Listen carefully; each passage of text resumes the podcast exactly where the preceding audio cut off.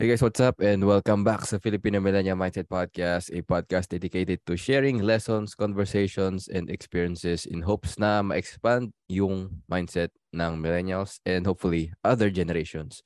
Ngayon, ang tagal na natin di nagre-record, lalo na kami ni Kim. Hindi ko na Mhm. malala kailan kita huling nakausap. Anong topic? Pero, nalala mo ba? Anong topic? Hindi ko maalala. At almost three months na din ata. Three months na din ata tayong...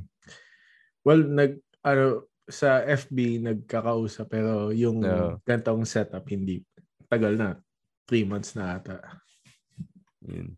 Pero at least, tingin mo ba makakapag-record na tayo ulit more frequently? Ako, mas magiging available na ako. Ako, ako din, tingin ko. Kasi nasa stage na kami na ano eh, medyo naka-alwan na kami dito. Parang Mm. naka-set up na kami na maayos. Kasi pag ano eh, pag naglipat ka, parang ano eh, may mga times na ayaw mo pang mag-unpack. I-unpack mo lang yung mga kailangan mo. Tapos yun na. Tapos bago din kami sa environment. So na-overwhelm kami sa gala. And you know, bumawi din kami sa gala kasi dahil sa pandemic. So yun Oo. din. Yun din yung nag-prevent sa amin from, you know, taking care of taking care of this house. Mm. Ayun. So, mas yung, yung sala namin, yung sala namin puro boxes, yung kitchen namin puro boxes. Nakalabas lang talaga yung mga daily namin ginagamit. Para sa mga di nakakalam, si Kim ay lumipat na ng bahay. Kaya, Mm. mas masaya ba dyan? Mas masaya dito. Yun. And yung environment para sa bata, mas Di Mm, ko naman sinasabi na yung previous uh, house namin, di ganun ka kaayos. Pero dito talaga, mas ano siya eh, mas community friendly yung community. Mm, Yun yung Okay. best best way to explain it. okay yung neighbor. Okay, oh, mas mas okay siya. Mm. Kasi Okay. ano siya eh, mas mas ah, sa age bracket namin, mas aligned din sa mga interest namin. So, More on millennials. Oh, more millennials, more um, you know, ma- Mga Pinay family. Hindi, mo- mostly Asian, Mm. pero ano sila, mo, yung mga crowd na, well, alam mo, in, naka, sobrang interesting eh, kasi yung mga mga ka-age na namin, nandito sila. Pag pumunta ako sa school, pag sinusunda ko, sinusunda ko si Cle- Cleo, usually mga ka-age, ka-age din namin. Mga 30s, uh, mid-20s. So parang nakikita namin yung ano yung mga interest nila. Parang, parang naisip ko, di, di pala ako iba sa ibang tao. Kala ko sobrang weird ko lang. So nakikita mo sa kanila parang atat na atat na sila makahatid ng anak nila. Alam mong busy sila on the phone Mm. while, you know, taking their kids to school. Parang, alam mo, nandun, nasa, nasa age sila ng mga working state, uh, stage ng mga buhay nila. Nandun talaga sila sa mga grind stage. Kala ko ako lang yun. Ako lang yung talagang ano, sobrang focus sa work. Parang talagang talagang grind talaga everyday. So hindi pala di lang pala ako. Yun. Sabihin mo sa kanila, ano, meron kang alam na millennial podcast, kinigaan mo sila. Nga lang kailangan natin kailangan natin ng subtitle. Ay, oo. Ano ba so sila? sa part Japanese? nito ng California, sobrang sobrang weird nga kasi iba't ibang nasyon talaga. Kung yung school school na kung saan si Cleo, pwede kaming mag-ano doon ng United Nations kasi pa, iba't ibang nasyon talaga. Iba't ibang Asian, iba't ibang may mga European, may Irish, uh, mayroon din ano Australian, 'di ba?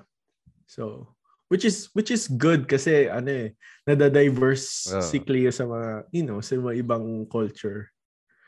Isang best nga ano eh, alam mo, isisingit ko lang sa podcast. Umuwi si Cleo.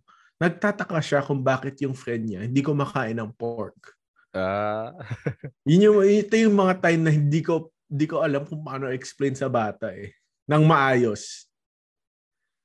So, ano yun. sabi mo? Ni YouTube, ni YouTube ko. How to explain. Yan, yun nga, yun nga yung religious belief na ganon. Parang in-explain ko din sa kanya na it doesn't matter. You you in that girl or boy can still be friends. It's just you guys have different point of views. So, Mm, yun yun, yun Nice. yung tamang pag-explain sa bata. Hindi yun dahil sasabihin mo lang dahil, you know, dahil Muslim or different religion. Hindi mo na, yun, hindi na yun. Hindi na naghihinto doon. parang Kailangan, ang, ang nagiging mindset pag ganon, iba sila. Parang they're Mm. different. mm, Tapos dahil different sila, hindi ako dapat lumapit sa kanila. Or parang iba sila sa akin, walang co- there's no compatibility. And lagi ko sinasabi kay Clay, it doesn't matter kung iba-iba yung kulay ng skin mo, iba yung appearance mo. At the end of the day, there's something similar between, you know, between all of us. Ah, Kasi sabi ko, sa, sa lagi sinasabi sa the world would be boring if we're all the same. ah, totoo yun, sobra. Going sa topic natin ngayon, topic natin is about suffering. So, Mm. dun, maganda yung entry point na, natin dahil nga yung yun nga yung hindi tayo magkakaparehas, hindi tayo magkaparehas ng mararanasan sa buhay. Iba't iba yung start natin sa mundong to. Meron mga pinanganak na mayaman, may pinanganak na mahirap. Pero at the end of the, at the end of the day, we all somehow, Experience. somehow, meron meron ibang tao talaga hindi talaga nagkaroon ng suffering, which is interesting. Na sobrang happy Hmm. nila from, you know, throughout their life. Ah, They're may, they're may, lucky. Hindi may- ako hindi ko sila hina-hate. Pero may take ako doon. Tapos, sige, yun ang gawin nating starting point. Yung take natin sa Hmm. mga people na tingin natin, na tingin natin na they didn't experience suffering or yung talagang sobrang hayahay ang buhay. siguro yun na lang din yung point of view nila na talagang mas meron akong mga na-meet na tao na sa sa sa work or sa ano na talagang masaya sila sa buhay nila na perfect. Parang hindi naman perfect. Parang sabi nila na buo yung pamilya nila. Sobrang simple lang buhay nila na hindi nila ano. Kasi tingin ko sa point of view mo na rin eh kung tatawagin mo isang bagay na suffering. Pero tingin ko pa din at you know we're, we're all gonna suffer somehow Mm. meron tayong mga heartache sa buhay natin na, you know, if face natin. Actually, yun nga, maganda yung point mo. Kasi, maganda example yung lagi kong gina, ano, nami-mention na story yung sa akin sa call center dati. Na, ah, hindi naman actual suffering yun. At sa point of view ng iba, tingin ko hindi siya suffering. Pero para sa akin, naging suffering siya kasi sobrang mundane na lang. Tapos, pinipilit ko maging grateful na yun yung mention ko lagi, yung iba walang makain. Yung iba Ay, yung iba walang trabaho. o yung iba, wala trabaho. Yung iba, nakangalakan ng Mm. basura. Tapos ako, dito ako, naka-aircon, nakaupo lang sa harap ng computer. Anong right ko magreklamo? Iniisip ko yun. Yun yung suffering para sa akin na, well, share ko lang ngayon, parang naulit na naman. Kaya mag-resign ako sa trabaho. Mm. Pero yun yung klase ng suffering sa akin eh, na naging, well, aside from being a, being a broken family, isa yun sa mga tumatak sa akin through actual experience na naranasan ko. Tapos ngayon ko nare-realize nga na parang hindi naman siya sobrang high level of suffering pero malaki yung impact niya sa buhay ko. Kadalasan kasi parang nagko nagko-compare tayo ng mga suffering natin eh.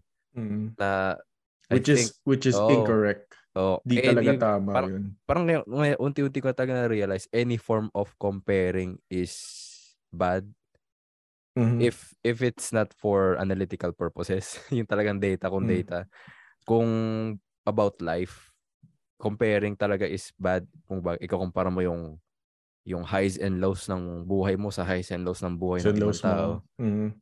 Di talaga tama. Oo, it robs you of the parang lessons or the happiness na meron dun sa kung ano bang naranasan mo. Kasi nakafocus ka dun sa experience ng ibang tao na usually wala mang pakialam sa'yo. Mhm. Well, hindi rin naman natin i ano na na yung mga highs and lows ng ibang tao, pwede rin naman natin gamitin yun as lessons, 'di ba? Pero yung point mo na yung i-compare i-compare mo sila sa sarili mo, di talaga tama yun kasi yun nga kaka, sa tulad ng sinabi ko kanina, iba't iba talaga yung kapalaran natin na magiging boring talaga yung mundo.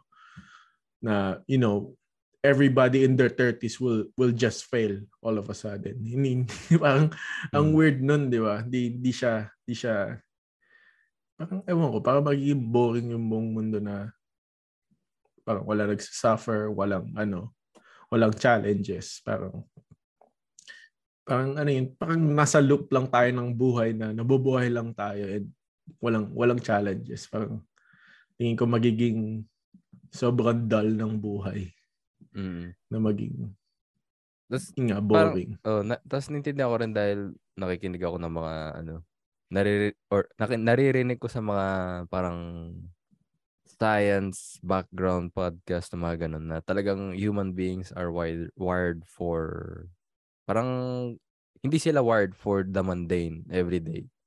So parang mm. tuloy naisip ko, kung ganun nga buhay mo, eventually, yun mismo yung magiging suffering mo. Yung mundane na okay, hindi naman naghihirap. Pero dahil parang kasama siya sa biology ng tao eh, na mag, parang mag-excel, mag-adapt, mm, kasi, mag-grow. Parang talagang curious tayong tao eh. Oo. Parang lagi nating iniisip kung what if nga ganto ganto yung tahakin ko sa buhay ko. Or ganito na lang babuhay. Di ba? Yung klaseng curiosity pag uh, yung may baguhin ko sa buhay ko. Ano uh, eh, parang andam oh, ganito, ganito na lang babuhay ko. Parang uh, ang dami mong question palagi sa sarili mo to the point na madedepress ka kasi parang ulit-ulit na lang. Tapos hindi nagkakaroon ng sagot yung tanong na yun. Ganito na mm-hmm. lang ba yung buhay ko? Mm-hmm. Tapos pag nalalabelan ka na parang ingrata dahil kine-question mo yung buhay na masarap naman na meron ka. Parang mm-hmm. sinasabihan ka na hindi ka grateful. Hindi ka grateful. Well, there, there's a difference. Kasi meron kasi talagang tao na ungrateful sila kasi ano, yung sa mga bagay na meron sila. And you know, they they don't use it the right way. Yun yung mga ungrateful na tao. Pero meron mga tao na talagang nag-iisip sila maigi kung paano pa nila may improve yung buhay nila or you know, ma-achieve nila yung, yung you know, next level ng buhay nila. Kasi ako, kung, kung tutusin, okay na ako sa buhay namin ngayon. Pero every day, almost every day, siguro nagmi-miss lang ako ng isang araw nagbi-miss lang ako ng isang araw para magbigay ng time sa family. Pero almost every day, I read for 30 minutes or to an hour ng anything related to sa sa mga skills na gusto kong you know, i-hone. Parang yun yung me time mo. Oh, yun yung me time ko. So, ay shit. Pero tingin mo ba dahil sa ginagawa mong yun, every time na kasama mo yung family mo, mas mm-hmm. intentional ka sa time mo with them? Hindi kayo yung mm-hmm. nag-scroll sa Facebook. Oo, oh, hindi, hindi. Nand- nandun ka para lang for the sake of, uy, nang nandun tatay, lang ako. tatay ako, hindi. kailangan may, may time ako sa family ko. Pero hindi. pag nandun ka, nag-scroll ka naman sa Facebook, nandun ka lang. Hindi nga ako nag-Facebook. kailan, kailan ba yung last na post ko? yung ano, nag Ikaw, dito. Hindi, paminsan, hindi, pero naglalaro ako ngayon ng mga mobile games. Yun na yung ano ko, kumbaga yung libangan ko kung ano-anong mm. mga paminsan chess, paminsan kung ano kung ano-ano talaga na mga card games. So, yun nga going back na yung one hour na me time ko. It's either tat mag-jogging ako or yun nga magbabasa ako ng something. And those things, yun yung mga bagay na ayoko talaga. ayoko mag-jogging, ayokong mag-aral. Pero pag ginagawa mga, mo na... Ginagawa ko siya kasi tingin ko makaka-improve siya sa akin. Oh, pero in the middle of pag ginagawa mo na, parang tama, kung tama ako, tingin mo ba parang nawawala na yung feeling ng ayaw mo siyang gawin? Kasi ayaw ko pa rin eh. siyang gawin. Ayaw mo pa rin? ayaw ko pa rin gawin. Pero, pero, pero, na-overpower siya ng ng bakit ko ginagawa yun. Na yun, your wife. Na overpower. Yun nga, la- lagi kong ano yun eh. Lagi kong sinasabi sa sarili ko yun eh. Talagang siguro sa mga taong na you know, mga kababata ko, di nil, never ako nag-aral, never ako nag-pay attention sa teacher ko. Pero ngayon ko lang na-realize na, yun nga, sobrang importante pala doon. So ngayon, hindi ko na program yung sarili ko na mag-aral. So, talagang nagsasuffer talaga ako. Yun yung pinaka-suffering ko ngayon kasi dun sa field na pinasa ko, kailangan mo mag-aral. Pag, pag di ka nag-aral, siguro may mahirapan ka talaga pag di ka nag-aral. Mahuli ka sa mga trends, mahuli ka. Parang ano ka, hindi ka competent. Hmm. Pero hindi lang to sa, sa school. trabaho mo. Ha? Hindi lang siya yung sa actual school na pag-aaral. Mm. Yung ikaw din Mm. mismo, kung saan mo ginagamit yung uh, some of your free time. Mhm.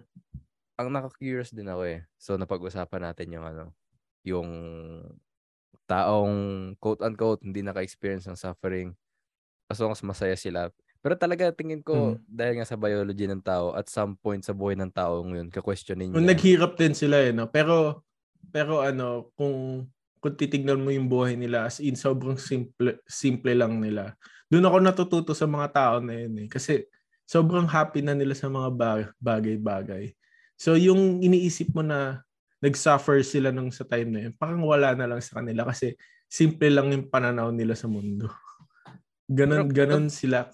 Naintindihan ko yung nababanggit mo eh. Pero usually, ang na, pag sinasabi mo yan si Simon, ang naisip ko, yung masayang, ewan ko kung sa, dahil lang sa TV, ganito na frame ng TV yung environment ng mga farmers. Mm.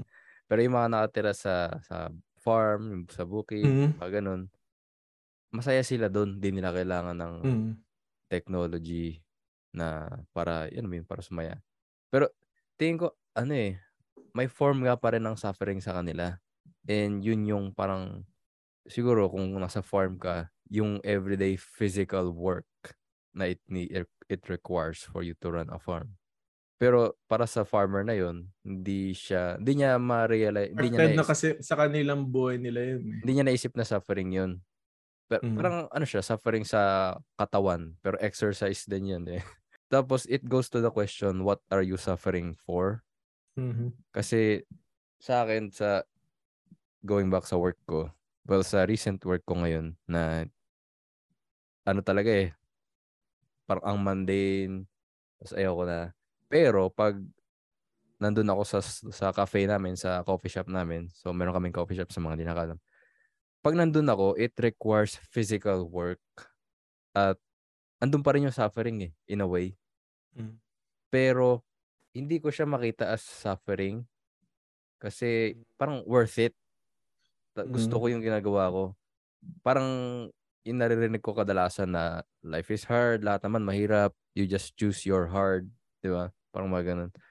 Na, na, na nare-realize ko rin yan na your pain, your suffering, kung meron naman siyang parang yung why mo, kung bakit mo siya ginagawa, magkakaroon siya ng meaning palagi.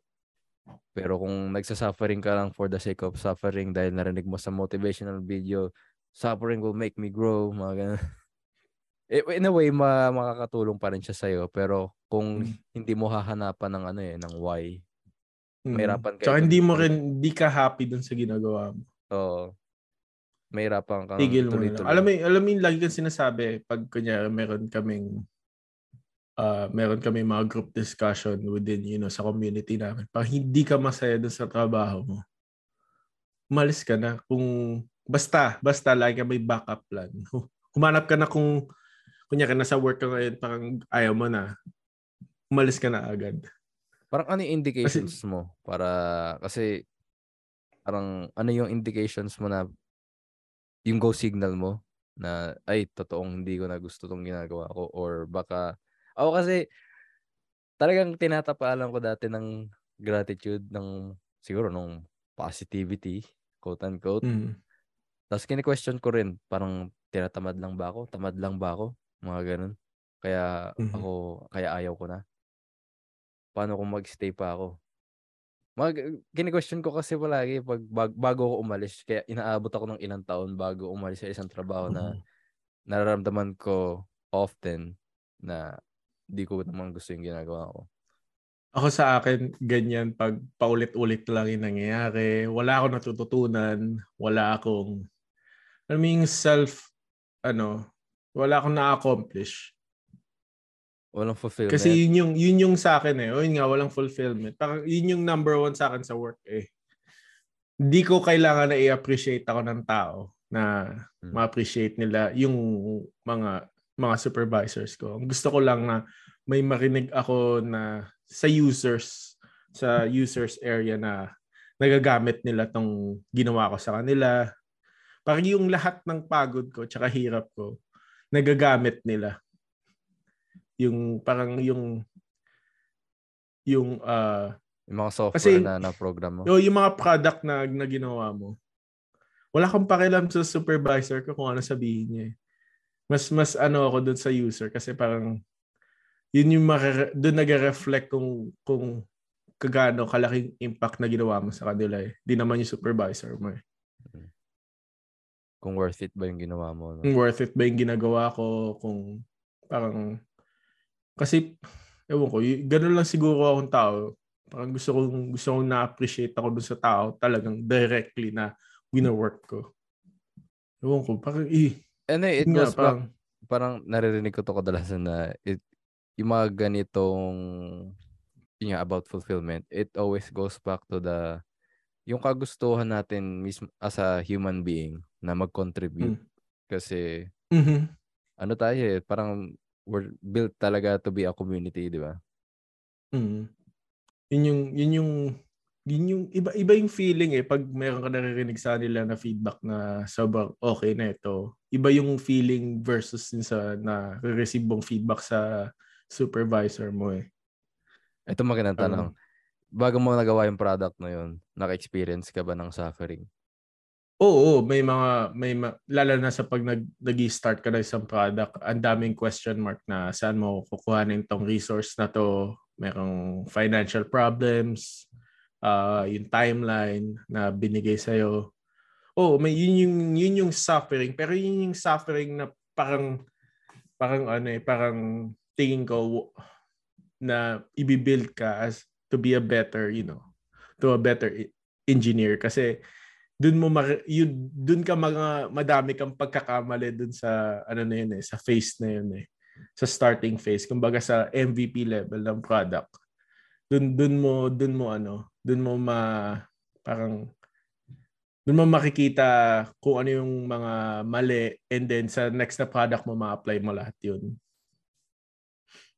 Tapos, may mga times din ba na ano, talagang code kung code ka, puyat kung puyat, gano'n. Hindi, hindi ako hindi ako yung gano'n na nagpupuyat. Never ako nag-ask ng um, OT. Mm. Kasi lagi ko sinasabi yan eh sa kahit dun sa supervisor ko and then dun sa director. Parang I, I'd never take overtime kasi meron din akong time para sa sarili ko pati sa pamilya ko. Mm. I, I'd never That's do nice, that. Parang sinabi, okay din nga yung director ko kasi sinabi niya sa amin na if you guys need to take a day off, I don't care if it's gonna mess the schedule or it's gonna Hinder you know it's not to be good for the team. Uh, if you have the the hours to do a day off then do it. I will approve it sabi niya. Tapos sabi niya parang ano nga siya eh parang hindi siya against sa management. Pero he's he's all about the people. Parang lagi niya sinasabi na uh, I'm not here to you know to to help to you know to to make myself good look good to the Mm. management. Uh, I'm here to help you guys out. Uh, That's that's my role. That's my job description. Ang sinasabi niya sa amin palagi. So, lagi niyang binibigyan kami ng day off. Pero going back to sa tanong mo na na laging yung ano ba yung indication para mag mag-quit ka na sa ano mo sa current na ginagawa mo. Yung pag- basta pag di ka na masaya, yun na eh, humanap ka na ng way paano ka makakaalis doon, humanap ka ng ibang skills, mag-trade ka ng kung ano-ano. Eh, para y- in yung next question, follow-up question din eh. Paano kung, kadalasan kasi ang nagpapastay sa mga tao is yung responsibilities, financial. Mhm. diba?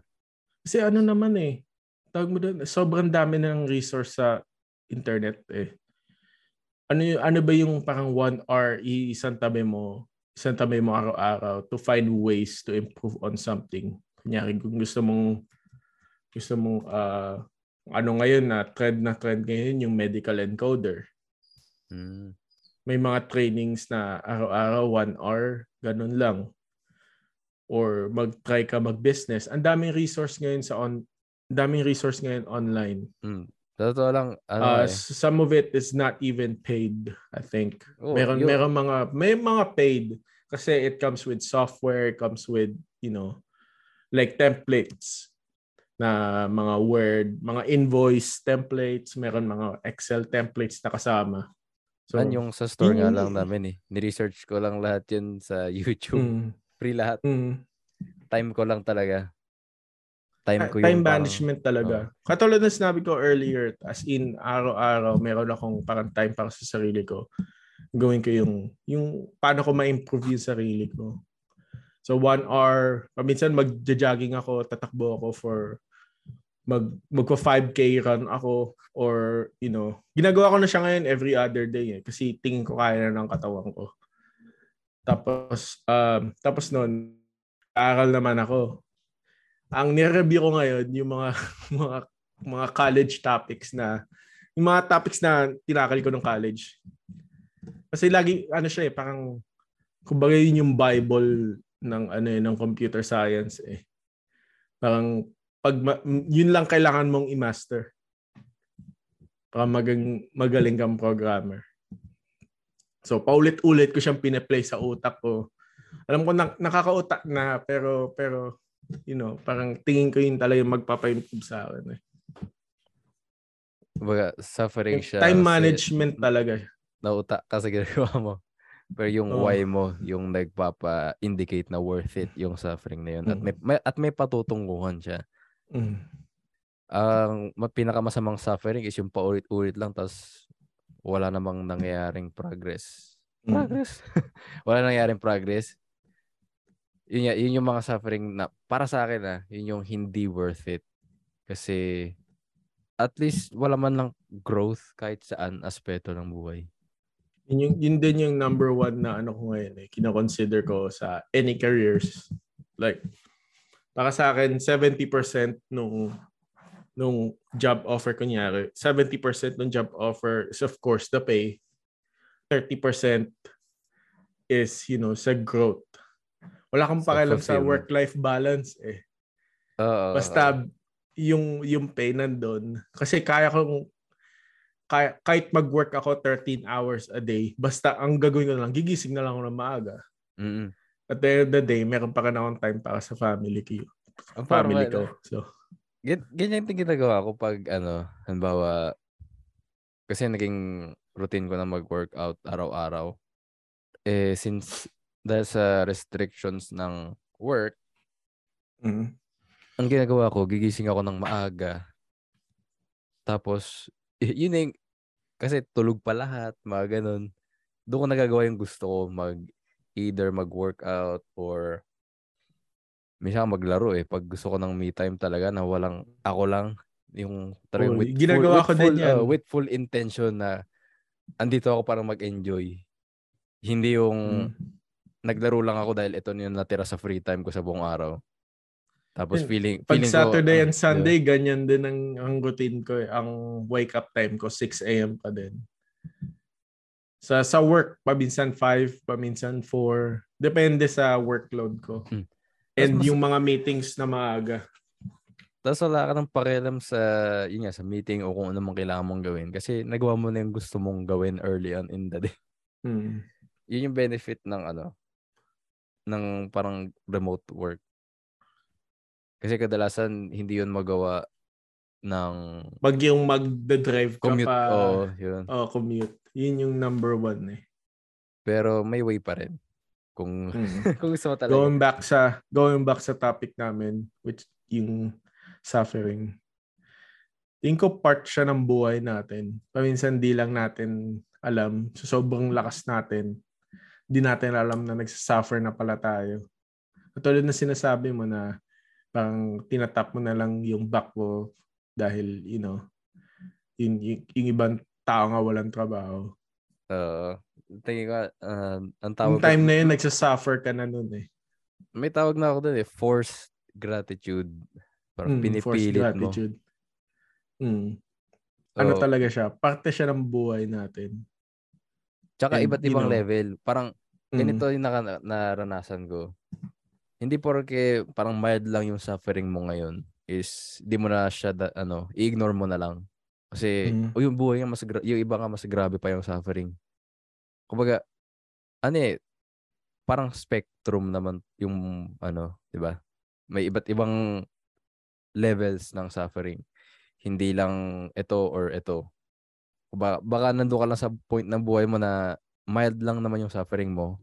Pero parang ito na yung nag try mag-catch ng attention mo na, uy, pansinin mo to na, uy, parang pansinin mo na hindi ka na masaya sa ginagawa mo, kailangan mo maghanap Mm. ng bago, bagong work. Ngayon, dahil kinukumpara mo nga yung suffering mo dun sa mas grabing suffering ng iba, hindi tuloy na-acknowledge yung mild suffering mo na pag continuous mong hindi pinansin, mag-grow siya into something even bigger in the future. Na ganun Mhm. yung nangyari sa akin. Sobrang ganun. Kaya ngayon, ano eh, pag, mag- maganda dyan, pag talagang di ka na masaya, humanap ka ng ibang ways na, you know, ibang, di naman ibang career. Look, you know, tignan mo yung mga ibang possibilities sa buhay mo. Which is exciting eh. If you, if you think about it. Kasi, you know, di, di mo alam, ito na pala yung big hit mo sa buhay. Paminsan pag yung yung paminsan yung suffering nga, 'di ba? Parang yun na yung greatest teacher mo or yung problems mo. Yun na yung greatest teacher mo. Parang Kasi- suffering kasi yung ano, nagbo-boost sa'yo. Nagbo-boost sa'yo na i you know, i-double up mo yung yung work na pinuput uh, pinuput in mo every day. Maybe maybe it's not enough then you you gotta put more. Mm. Actually, nga, pag, pa- oo. Di sabihin ko lang sana, maganda example nga rin, ano eh, kasi sa store namin, sa cafe, ang daming bagay na kailangan gawin. Kaso, nakakaught up ako sa day-to-day, nag, uh, procrastinate, mga ganun. Mm. Pero, dahil binisita kami ng City Hall, na wala kaming permit, Mm. na alam ko naman sa sarili ko, dapat inaasikaso yun. Yun, parang isa way, parang suffering yun na pumunta yung City Hall na nire-remind kayo or parang binigyan kami ng notice eh na bawal mag Mm. ano bawal mag-operate ng walang permit. So dahil doon kung if you're gonna call that suffering na may nag kino-call out na kami ng local government dahil doon na-push ako na asikasuhin na yun. Na kung hindi yun Mm. nangyari until now wala pa rin kaming sigurong permit. Ngayon, i-apply natin yun sa iba't ibang aspeto ng buhay mo, di ba? Iba't ibang levels ng suffering. Parang hindi ka talaga mag-move pag Pag ako di ka personally, nag-suffer. ako personally, ah, ano nga, in, curious ako malaman kung meron bang tao na hindi nila kailangan ng suffering para ma- mag-move sila. Gusto ko maging ganong klase ng tao pero hindi Mm. talaga eh. Tingin ko Oo. hindi possible yun eh. Kasi di ba yung kunyari sila, sabi na natin yung mga pinakamatalinong tao sa buong mundo, sila Elon Musk. Ilang beses nag-fail ang ang SpaceX, ilang rockets ang pinasabog nila, sumabog. Oo. Ang dami nilang mistakes, ang dami nilang perang sinayang. Pero they're they're the biggest uh, space company Hmm. in a span of three to five years. Nangyari So- pa nga 'di ba na yung isang rocket na pag hindi pa nag-work yun, Oh, So, yun na yung totally- last na rocket. totally niya. mababankrupt na lahat ng pati Mm. ibang company niya, 'di ba? Maapektuhan na. Mhm. And yung moment na yun, sobrang unreal. Nakita ko kasi yung, yung kwento nun eh. Kasi after that launch, na-awardan sila ng NASA, na-awardan sila ng, Mm. ng iba't ibang company na nagkaroon sila ng mga contracts. So, ang 'di ba? Para, para, pa- hindi iba iba't iba siguro yung suffering ng ibang tao. Si Elon Musk, yun yung Ah. mga suffering niya. Para para sa kanya Yung sumasabog Oo. yung mga rockets niya. No? Pero ano no, sobrang baka again kung i-compare mo, parang feeling mo insignificant yung suffering na pinagdadaanan mo kung i-compare mo sa kanya. Pero in a way baka kung isipin mo talaga, parang same lang kayo ng level. Pero Mm, kasi same lang i- ng level. magkaiba kasi ng Iba lang perspective. ling, iba lang yung situation. Oo. parang wag mo masyado i-downplay Yeah. yung pinagdadaanan mo. Pero wag ka naman, wag ka naman mag-self-pity, di ba? Hindi naman maganda mag-self-pity. Gawin mo siya as, yun nga, para makaalis na sa kung anumang sitwasyon na gusto mong alisan. Para di ka nagsasuffer without a purpose na wala naman nangyayari. Walang pinatutunguhan yung suffering mo. Napag, napag-usapan namin ni Philip yun sa isang episode about pain Mm. na talagang in some scenarios, kailangan mo talaga ng pain para mag-move ka kasi it forces you Mm. to move. Mhm. Nasa nasa human nature natin na yun, 'di ba? Kunyari nung noon na may mga times na yung mga naghahunt pa yung mga ancestors natin. So nagmo-move sila from different places kasi dun sa place na yon wala nang food. So parang ganun din yung suffering natin ngayon. We're always hunting for something. Hunting, hinahunt natin yung kung ano ba talaga tayo. Yun yun yung nangyayari natin, sa'yo. You're, uh, you're on a hunt to a better place for yourself. Oo. Yun, yun, yung, yun yung hinahanap mo ngayon eh. Sobrang hirap niya kasi kung tutusin kasi hindi mo alam eh. Hindi mo alam kung ano, saan ba talaga ako. Oo, sobra. diba? Bagay, inahunt para mahanap alin ba yung para sa akin na masasabi kong Mm. akin to. Mm.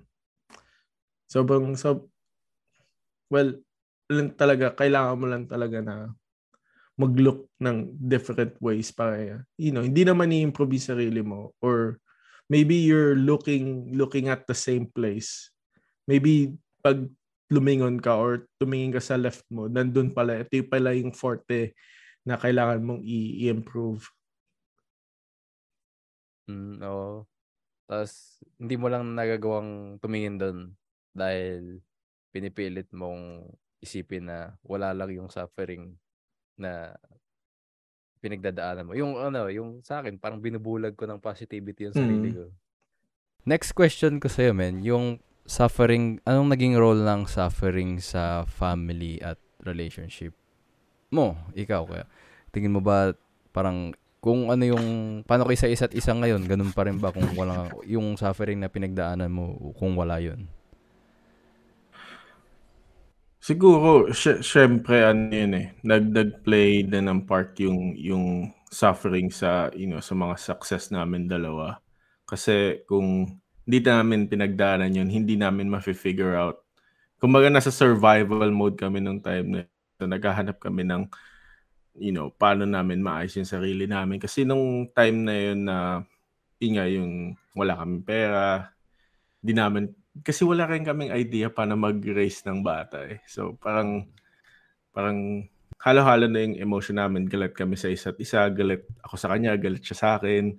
Kasi parang hindi namin ma-figure out kung paano magbuhay ng isang pamilya. Kasi syempre bago lang kami and malayo kami sa mga kamag-anak namin. Tapos may mga issues pa kami outside of, you know, outside of our relationship. Tapos ang dami, ang daming ang dami naming issues na na pinag pinagdaanan. Doon namin na-realize na hindi, hindi talaga hindi madali pero doon mo doon mo makikita kung pa, kung ano talaga yung ano ba. Ang hirap kasi explain nung nung bagay. Kung kung saan ka magaling, kung ititignan mo yung strengths ng isa't isa and then from there you know, i, i ano nyo, parang ipasa, ipasa-pasa nyo yung burden ng isa't isa para balance kayong dalawa. Nagigets mo ba yun? Ah, Kasi hindi mo kaya na ikaw lang eh. Pag kunyari sa, di ba, sa pamilya, hindi lang pwede yung isa yung yung nakakalamang, yung isa yung parang nag, nag you know, siya yung nagsha-shine sa family. Parang dapat parehas kayo. Parehas kayo ng level ng ng hard work, uh, ng perseverance sa buhay. Parehas kayo. Hindi pwede yung isa, isa parang may imbalance sa dalawa. Doon, mm. doon namin na, na, na natutunan yun ganun na hindi yung pa- family talaga, hindi yung asawa lang. Dapat parehas. Mm. Parehas kayong uh, emotional nagsusupport sa bata, pati sa isa't isa, uh, financially sa isa't isa. Although paminsan, syempre, meron, meron imbalance doon sa financial, pero you always play your part. and at the same time dapat ano yun, parang ako sobrang sigurista na ako simula nung naranasan namin maging mahirap talaga dito. As in, i- ano na kami, parang road to homelessness na kami noon time na yun. Hmm. So, yun doon namin na, na, na ano na na kailangan talaga both parties na meron kayong backup plans. So, ang dami namin natutunan um, through our sufferings. Siguro sobrang sobrang thankful na lang kami na meron pa rin kami mga tao sa paligid namin na gumagabay sa amin ng mga time na yun. Yun yung mga mga taong unexpected na tutulong sa amin. As in, hindi sila yung type na tumutulong sa tao. As in, sila yung mga masusungit na tao na talagang hindi mo talaga sila malapitan. It just so happens na they were there the whole time na um, at kahit ibang tao nagugulat sila na tinulungan kami noon kasi sobrang sungit ng mga taong yun. As in, parang ano sila, eh, introvert. Relative So, ba sila? Relative sila sa side ni Krisha. Ah, yun. So, so yun nga, parang ang dami ko natutunan doon sa tao na yun. Ayoko lang siyang ibunyag Oo. sa sa mundo. Kasi i, i- ano sila eh, parang yung, mga tao na tunay, no, na genuine tumulong Mm, sa, sa kanila. sobrang genuine sila. And uh, Meron kasi tumutulong, ko din, pero pag parang hindi na reciprocate, sasama yung loob. Pag, ang dami ko natutunan sa tao na yun, men. Ano, sobrang hirap nila dati sa Pilipinas. And uh, yung taong yun, nung naghihirap kami, lahat sinabi niya sa akin kung ano yung dapat kong gawin. sinunod mo tapos. Sinabi niya, ah, oo, sinunod ko talaga. Unang-unang sinabi niya sa akin, know your strengths. Yun sinabi ko kanina. Hmm. Know your strengths, know your partner's strengths. Kung nalaman mo yung yung yung skill mo na yun or yung strengths mo na yun, hone it. Yun, yun yung same word na sinabi niya. Talagang ihasa mo yung skills mo sa isang bagay and then move on to the next one. Move on to the next one after after the the the second one. Parang sinabi niya na lagi kang ano, lagi kang mag hindi ka mag di, magiging deep sa isang skills. Learn everything. Yun yung yun yung parang advice na binigay niya sa akin. And ang opportunities laging nandyan. So once sa tingin mo you've proven enough in that company, move on to the next one. No, it could be anything. It could be communication skills or yung skill mo sa work, yung primary skill na ina-apply mo day to day and some you know yung mga iba yung communication skills sa marketing skills eh lagi niya sinasabi always market yourself as if you're gonna sell your your your whole body like lagi niya sinasabi yun eh sobrang galing galing nun nung nung taong yun In terms of sa relationship and family nyo, naka, may mga sinabi rin siya sa'yo na nakatulong deeply. Hindi eh. Hindi siya Or- nag nag ano doon eh. Hindi siya nag hindi siya nag parang nag-advise doon. More on, you know, sa career and Mm. you know. And then, lagi niya sinasabi maging persistent lang palagi sa buhay. Parang yun nga, in-explain niya dati na na mahirap lang sila na na you know, talagang hirap sila sa buhay sa Pilipinas and then lahat ng kapatid niya ngayon as in uh, you know, may meron ng mga narating sa buhay. Mm. Pero tingin mo na, nagawa mo maging persistent kasi alam mo yung parang main goal mo para sa family mo. Oo, kasi alam mo ilang beses ako nag-fail noon eh. Ah, Na nasa nakwento ko na rin to sa sa mga past na podcast natin na ang dami kong final na interview, ang dami kong uh, ang dami kong ah, ang dami kong mga missed na op- opportunity. And then yung in-applyan ko, yun yung yun yung yun nasa nasa parang nasa tip na ako ng ng iceberg na gusto ko nang tumalon na ayoko na parang Mm. And akala ko yun na yung yun yun yung in-apply ko na yun, yun talagang there's no way that I'm gonna I'm gonna pass the interview. As in, no way talaga.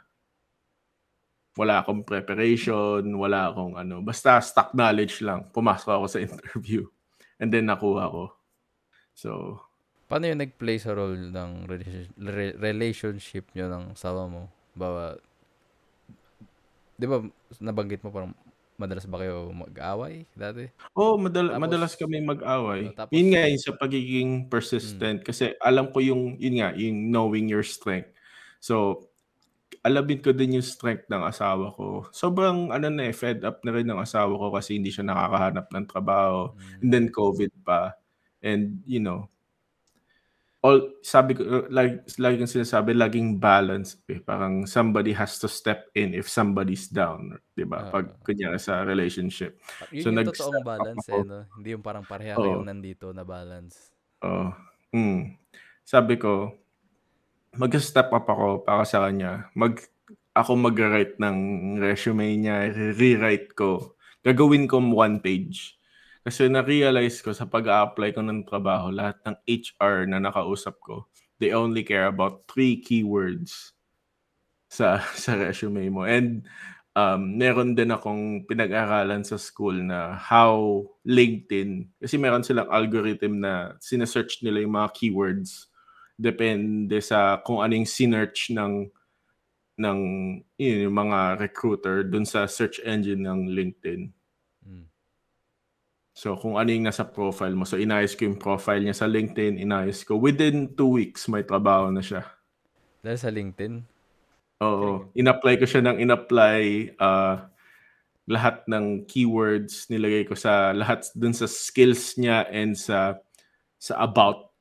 Yung about page na yun, yun yung isa sa mga nagpapapunta sa'yo sa taas ng search sa LinkedIn. Ay, So, mga nakikinig dyan, yun, LinkedIn sobrang important niya. Lahat na ng recruiter ngayon may LinkedIn na. tingin mo possible yung kahit ano, nandito ka sa Pinas. Yun sa mga recru- recruiter dyan. Oh, ang dami ng ang dami ng recruiter na nasa Pilipinas na nakikita ko kasi lagi ako nagse-search ng mga recruiter sa iba't ibang tech companies. Yung iba nga nandyan eh.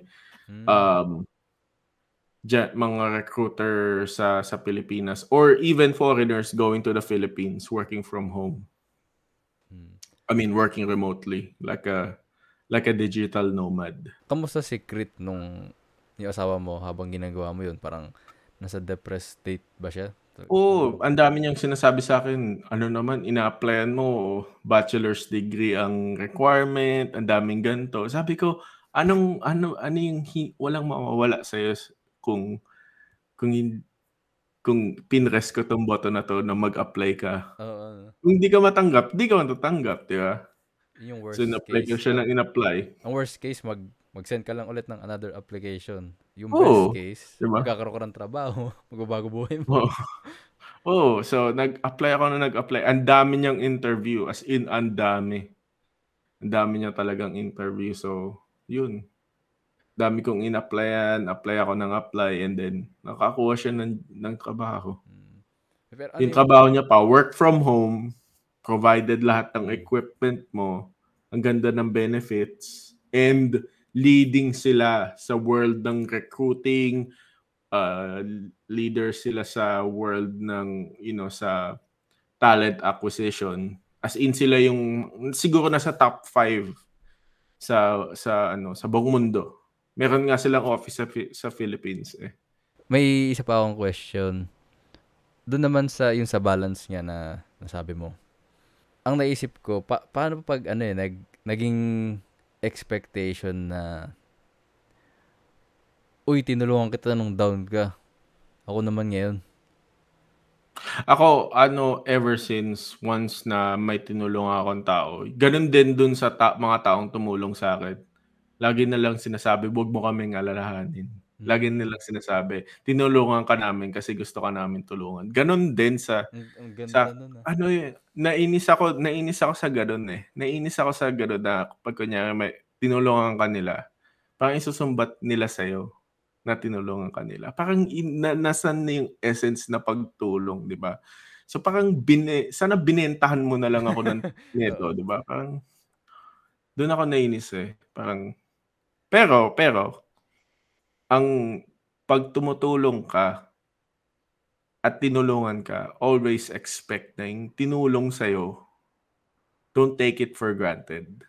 Na Mm. parang, ano mo talaga, gamitin mo para hindi ka na bumalik, mag-fall back dun sa nangyari sa'yo. Di ba? Parang, parang kasing, ang hirap kasi nung parang, yun nga, yung parang sinasabi nila na sirang plaka, parang paulit-ulit na lang na nangyayari. Mm. Na tinutulungan mo siya na ganun pa din. Parang ang ang naisip ko dati, the best way to thank someone na nagtumulong sa is magamit mo yung tulong niya in a way na Oo. hindi ka na niya kailangan tulungan in the future.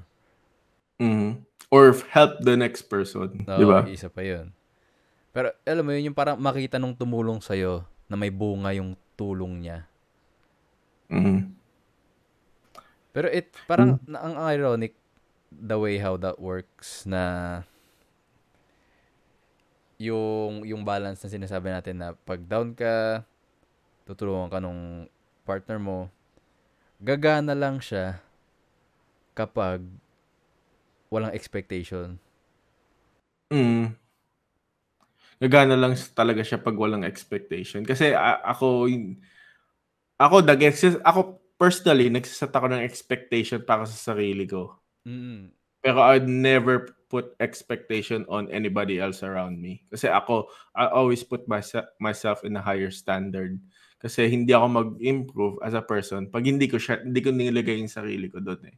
Paminsan, you know, nag, naglalaylo ako doon sa ganung pag-iisip kasi mentally straining siya eh. Mm. Kunyari, um, this week, I'll say, I'll put in more work than last week. And then mag-accumulate yun, mag-accumulate yun, and then I'll burn out. Di ba? Parang, medyo iniiwasan ko yun paminsan. Pero, step by step, ginagawa ko siya. Katulad ngayon, uh, binabalance ko na yung pag-aaral, pag-work, pati, you know, pag-workout. Kasi medyo may nakamdaman ako sa sarili ko eh, na hindi na maganda. So, nag, nag-workout na ulit ako. Yung pag-set ng expectation, importante siya. At the same time, importante rin, another ironic parang concept na dapat wala kang expectation pero dapat ma- marunong ka rin mag-set ng expectation. On to your, uh, para sa'yo, tingin mo ba ganito yung nangyari? Ah, bago mo tulungan or kahit na ano, kahit sinong taong tutulungan mo, sineset mo yung expectation sa sarili mo na okay, tutulungan ko tong taong to, decision kong tulungan tong taong to. Hindi dapat Mhm. ako mag-expect ng kahit na ano. Hindi. Pero in a way, parang nag-set ka ng expectation mo na wag mo. Sa sarili ko. Sa sarili mo. Nakakat nakakatuwa. Sarili mo. Nag-set ka ng expectation na tutulungan mo tong tao na to, gagawin mo yung best mo. Ang hirap kasi pag parang nagki-keep score kayo ng mga tulong nyo sa isa't isa ng mag-partner. Oo, kayo. yun eh. Ay, yun nag, naglalamangan. ah you know, pa, ako, iba yung, iba yung skill set ng isa't isa eh. Iba yung capacity ng isa't isa.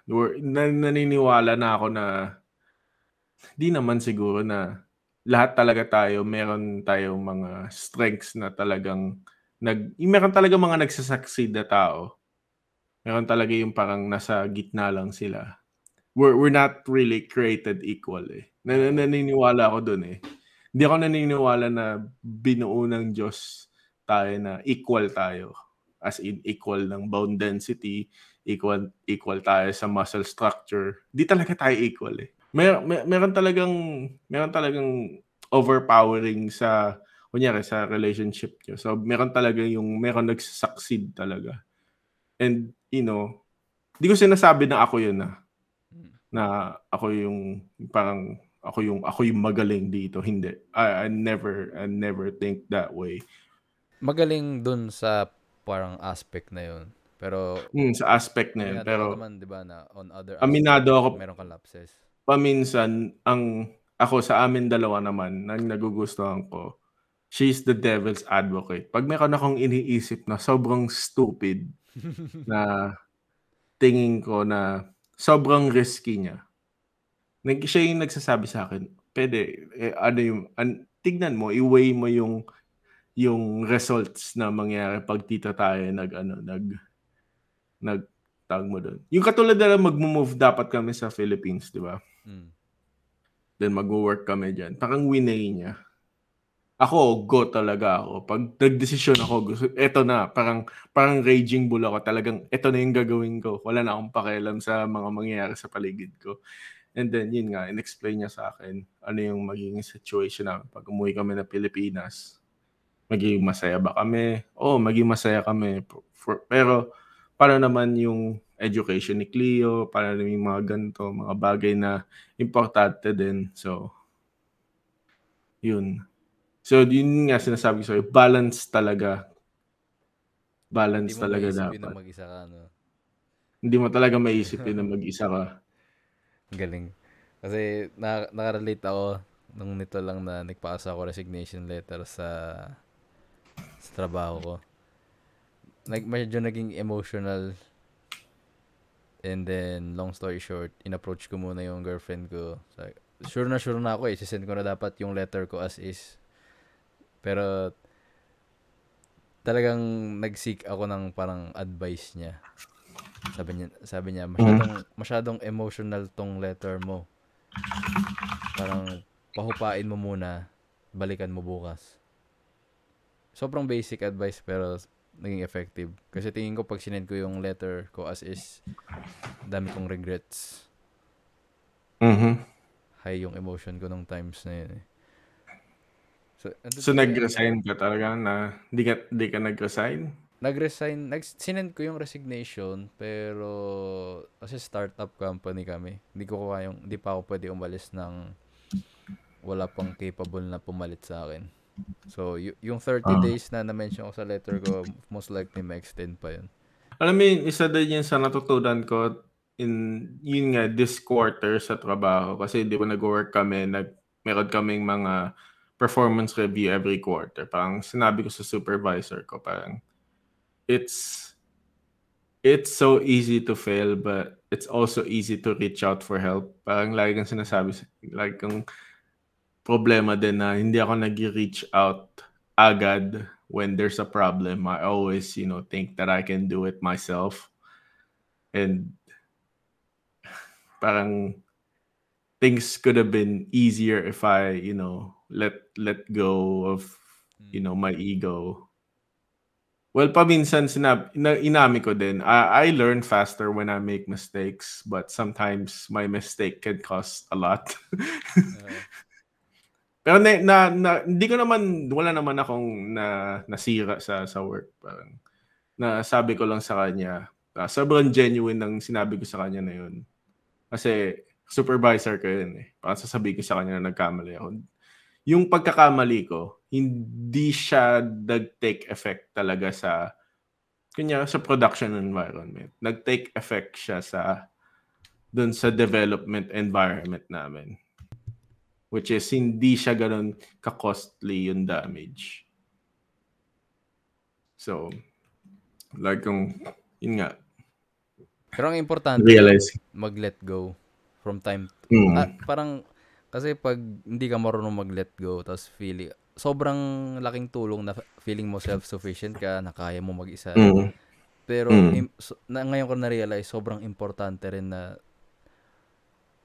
may panahon na ka, dapat kaya mong mag-let go, mag-ask ka ng help, mag-seek ka ng help kasi hindi mo naman talaga kaya lahat mag-isa. Mm. And if you think that, yun nga, meron, hindi ka na fulfilled, always reach out. Or, you know, if meron kang problems sa, sa work, always reach out to someone within your workspace. Like, yung, like in, sinabi ko din dun sa group namin, group discussion namin, parang, isa sa mga lesson learned di, this quarter. Parang hindi dapat na hindi mo dapat kinikip sa sarili mo yung yung yung mistake mo. Always always put that in, you know, sa data natin na para hindi natin inuulit. Mm. And so, men, for the concept of suffering, kasi ang pinaka gist ng episode na to is, yung suffering ba talaga is necessary sa buhay? Or tingin mo it's possible na nga mag-bloom sa relationship, sa career, sa kahit saan ng walang suffering? Lagi nga sinasabi ng ibang tao sa atin, 'di ba, sa Pilipinas, lalo na sa Pilipinas na ano yun, kasama yun sa paglaki, 'di ba? Mm. Ah. And it, dito naman sa sa US, it builds character. So pag pinagsama mo 'yun, totoo 'yun. Kasama 'yan sa sa day-to-day life natin and you know, it's it's up it's up to us on how to how we react to it and you know, how we how we find solutions. Mm. Parang ano na siya, eh, parang